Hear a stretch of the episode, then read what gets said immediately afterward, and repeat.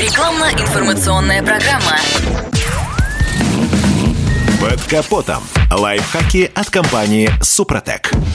С вами Кирилл Манжула. Здравия желаю. Поиск бэушного автомобиля в хорошем состоянии – дело непростое. И прежде чем приступать к изучению вариантов, необходимо определиться с ключевыми параметрами, в том числе с типом трансмиссии.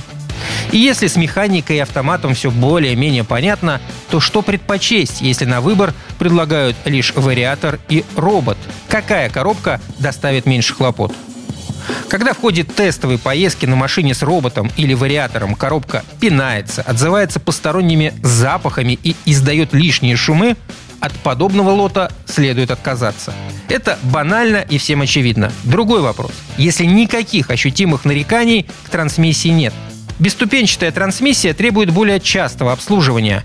По-хорошему проводить профилактические работы следует не реже, чем через каждые 60 тысяч километров. Надо поменять жижу, почистить фильтр, проверить состояние цепи, актуаторов, шкифов.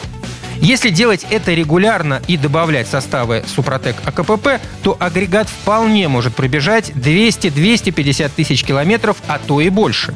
Разумеется, при условии, что его не будут сжечь в спортивных стартах со светофора, при буксовании в грязи и прочем экстреме. Поэтому, приобретая машину с вариатором, достаточно быть уверенным в том, что за коробкой правильно ухаживали и не истязали ее.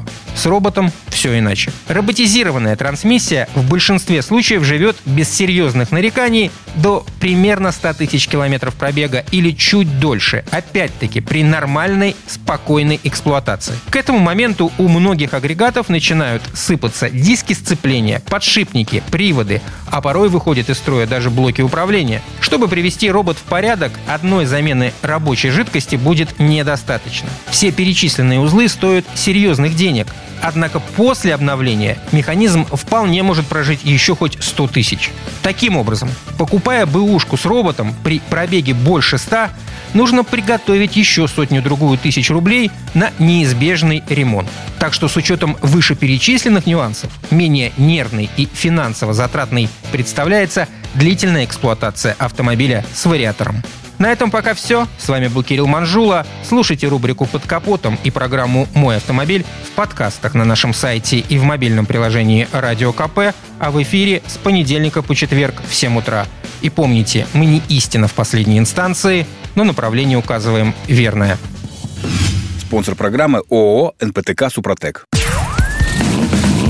Под капотом. Лайфхаки от компании «Супротек».